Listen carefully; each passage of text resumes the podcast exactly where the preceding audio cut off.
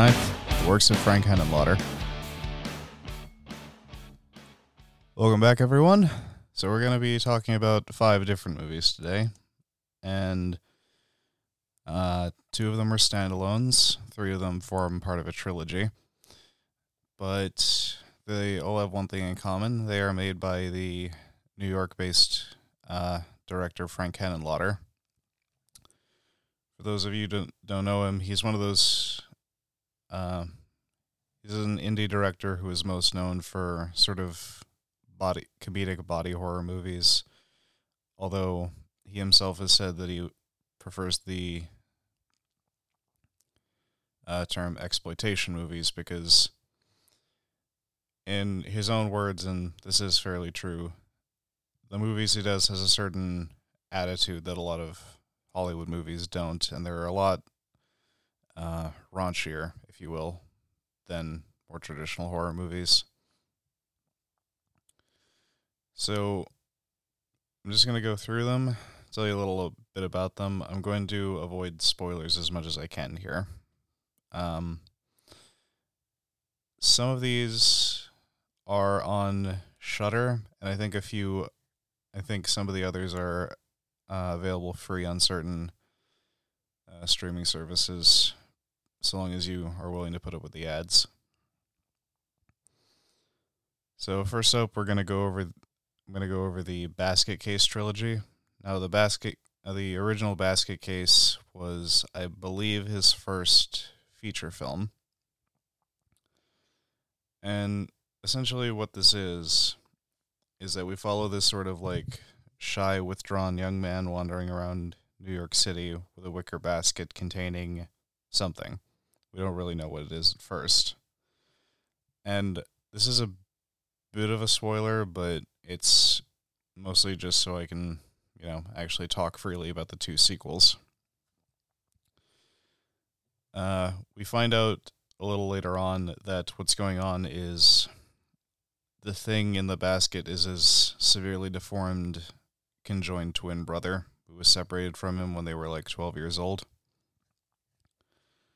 And the whole plot, we find out pretty early, is that they're going around tracking down the doctors that performed the procedure that separated them and uh, killing them out of, you know, revenge for being separated. And we get some interesting character stuff here because uh, the, you know, the sort of normal looking uh, brother named Duane Bradley. Uh, Duane is, you know, there's this sort of like fleeting romance subplot that goes on while he's there, but apparently him and his brother Belial they have a sort of telepathic link. And whenever Duane wanders away from like completing this task for too long, uh, Belial just starts sort of like you know telepathically harassing him basically. Uh, and overall, it's like between this and two of the other movies we're going to talk about, it's they really captured like the public image of the time. Like everything is just sort of like grungy and sleazy looking. It's definitely like one of the you know parts of New York City that was you know back before like 42nd Street got cleaned up. Everything just looks like slightly run down uh, or if it's in good condition, the decorations look kind of garish. And the sort of puppetry and stop motion effects for Belial are really cool because he's not really. He doesn't even really look human aside from his face. He just looks like, for lack of a better phrase, he just looks like a tumor with a, a giant tumor with a pair of arms and a human face on it. Uh, the sounds that he makes, like they're just completely fucking disturbing. It's just like it's like this weird mix of like a moan and a scream, and they just sort of like boot, bass boosted it. And he's also just like ridiculously strong. Like there's one scene where it's them tracking down one of the doctors, and he has like one of those big steel doors that you'd see at like a walk-in uh, refrigerator for those of you that have ever worked in like a restaurant. And he just like with three hits just knocks the whole door off the hinges. You can also like climb on walls. And it is actually kind of sad because we get like the backstory where basically their father was sort of distraught over losing his losing his wife. And in order to get some kind of like semblance of normalcy in the house, he hired a bunch of doctors to just sort of like come over and discreetly remove Belial. And the plan was just to sort of abandon him and leave him for dead, but Duane saved him. And uh well, kind of like the Phantasm movies, it basically picks up exactly the sequels pick up exactly where the previous one left off. So I won't give away what happens at the end of the first movie, but um, Duane and Belial are presumed dead. They get brought to a. Turns out they're not dead. They get brought to a hospital and escape. And there's this lady who's sort of this eccentric philanthropist. Um, we get the backstory that she's like a doctor who's took an interest in studying people that have severe deformities but press harassment basically led her to abandon her work, at least publicly. And she's very secretly running this home where it's just these people that, for to be charitable, to be blunt about it, would basically qualify as circus freaks in a lot of older days. But you know, she and her granddaughter swing by and rescue Duane and Belial from the ho- from police custody after they managed to escape the hospital. Um, there's some scary moments, but this and especially the third one kind of delve more into the comedic aspect, which, you know, part of that is why I think Henenlotter was kind of on on the mark when he described himself as an exploitation filmmaker, not a horror filmmaker. There's a subplot involving a tabloid reporter who's trying to get into the house and, you know, get the reveal of the story.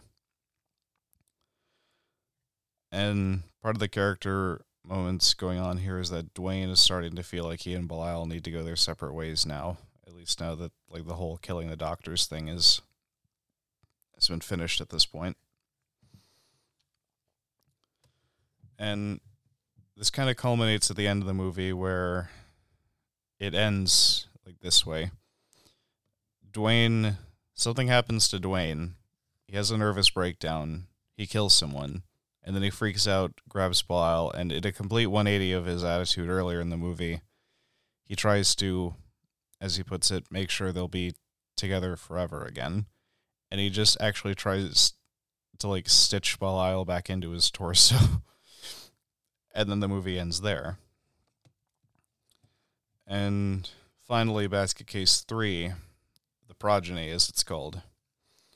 Like like the previous one, it picks up right after the end of the second movie. So after their aunt's friend uh, Ruth, as she's called. After she walks in on Duane having his little freak out, it cuts to uh, Duane in a straitjacket in a padded cell several months later. And yeah, this is where the series just goes straight into full camp territory just because in the previous one there was a uh, person with deformities similar to Belial, who was just named Eve. It's basically just Belial, but a she. And, well, Belial's going to be a father, as it turns out. And he does, and it's kind of weird later in the movie when you actually see all the kids because it's like a whole litter of them. It's like a dozen. And they all just look like Belial, but like really tiny. It's I'm not going to say any more about this movie just because I don't want to spoil it, but Belial's kids are like this weird mix of disgusting and also kind of cute.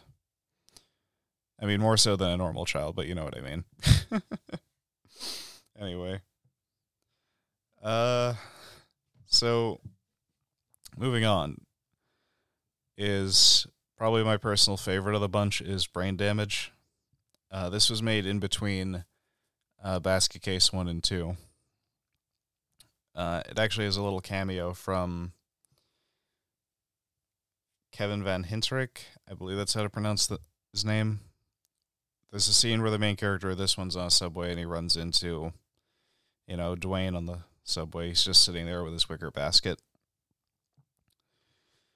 And there's this young man named Brian who is suffering from a brief but rather debilitating illness, so he's not he's still not feeling too good.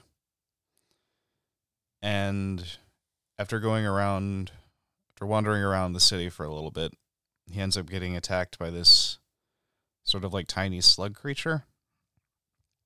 And he becomes host to it. And he finds out that it's giving him this sort of like drug chemical that gives him, you know, pain relief and just this general feeling of euphoria. The catch, though, is that the parasite has a taste for human brains now. So he goes out and just ends up killing people when he's not really aware of it. I think this is probably like my favorite just because of the mix of the horror and the dark comedy aspects of it. Because some of the kills are just kind of ridiculous. And to top it all off, the parasite does this really like goofy voice. Uh, apparently, the voice actor was John Zacherle, who was basically like a TV horror host. He had one of those sort of like Svengoolie or Elvira type shows where he was basically just sort of giving a little intro to where he was just giving a little intro to these horror movies that were in public domain. Sometimes he would do like kind of darkly comedic skits. So yeah, this is as I said one of my favorite ones just because of how silly it is and still has the like general tone of a horror movie. And then finally yeah, this is probably the silliest just because of the title is Frankenhooker. Uh, opens with this man's birthday party. We get a setup with our main character, Jeff Franken. He's a sort of young man with ambitions of becoming a doctor, uh, though he's working for a gas and electric company in New Jersey at the moment. And it's kind of stated that for some reason he's gotten kicked out of a few medical colleges before. We're not entirely sure why. But he's also sort of he also has a sort of knack for mechanical stuff, mechanical devices. And this is kind of the inciting incident here is that the birthday party is for his girlfriend Elizabeth's father. And she reveals that she got him like this like powered push mower as a present. And Jeff has tinkered with it so it's remote controlled, but she fiddles around with the remote too much, loses control, and it basically comes on, runs her over, and kills her. We cut later to Jeff in his room, and he's poring over this large anatomical drawing with these doodles of uh, schematics, like where to put a transistor, where to put metal plates on it, and the and a picture of his girlfriend's face is standing in for the head. So after seeing, after his mother comes in and has a little conversation with him, you know, it doesn't take long to see just how fucking cracked he is. And this is where the title comes in. And this is where this is where the synopsis on Shudder kind of drew me in when I started watching it because it's just so ridiculous and then you have the title on top of it. Essentially, he's going to try and pull a well, as you might imagine, a Frankenstein. Or, you know, for those of you who are more classically inclined, he's going to basically try and be Pygmalion. But what he's going to do is he's going to go into New York City. He's going to hire a couple of prostitutes, kill them, and then use their bodies for spare parts. And I just want to say, I forgot to look up the actor's name, but the actor playing Jeff is just wonderful. He's this nervous wreck, but he's also kind of cold and calculating. Um, I feel like if this movie were more serious and he was playing just a regular type of serial killer, he'd be perfect for it because he's just got that sort of slightly socially awkward attitude that a lot of people expect from serial killers and that have sometimes been actually the case. And there's even this moment where he gets his hands on, on some cocaine and he goes the trouble of synthesizing this really, really potent form of it in the hopes that he can just give it to these women and it'll just like stop their hearts. So, you know, one, there's no real pain, no risk of da- two, there's no risk of damaging the organs he needs, and three, probably nothing will get traced back to him. Um, it does end up getting used, but we see a test with a guinea pig and it doesn't go as intended, so it was actually kind of a bad thing when it ended up being used. And also, he just goes on these like weird and insane rants to himself where he's trying to justify, explain away the behaviors if he's talking to somebody. There's no real logic to it, but still. And yeah, like I said with the earlier, uh, with basket case and brain damage. It's very it's very late 80s early 90s with how grungy and sleazy everything feels. The motels, the clubs, they all have this like garish decoration to it. They look like they haven't been cleaned in years. Uh, when he goes to the club, it's not only cramped and crowded on the dance floor. He goes into the like bathroom and back to talk with like the local pimp and there's just graffiti everywhere. There's a bunch of people in there just crowding around smoking crack. Yeah, the whole thing is just it it looks like what a lot of people think of when they think of like the bad part of a city. So, yeah, sorry if that was a little rushed. Um yesterday's episode was almost an hour and a half long, so I'm going to try and keep these slightly condensed if I can help it. Um especially because my DVD player is broken right now and I don't have access to a lot of the special features on the DVDs. But yeah, that was five by Frank Henenlotter. And yeah, if you wanted to sum up what he is, he's an exploitation director who focuses on kind of like, you know, sexual imagery, dark comedy, especially kind of satirical dark comedy.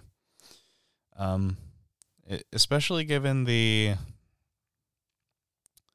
sort of karmic twist ending at the end of Frankenhooker, which, you know, just go watch the movie. It's free on Shudder. Um, if it makes any difference, Bill Murray himself is apparently a big fan of this movie. But yeah, so it's body horror. It's weird, kind of like semi sexual imagery in a lot of cases, although, you know, there's basically no sexual violence in any of these movies, so that's nice. And there is a good amount of dark comedy.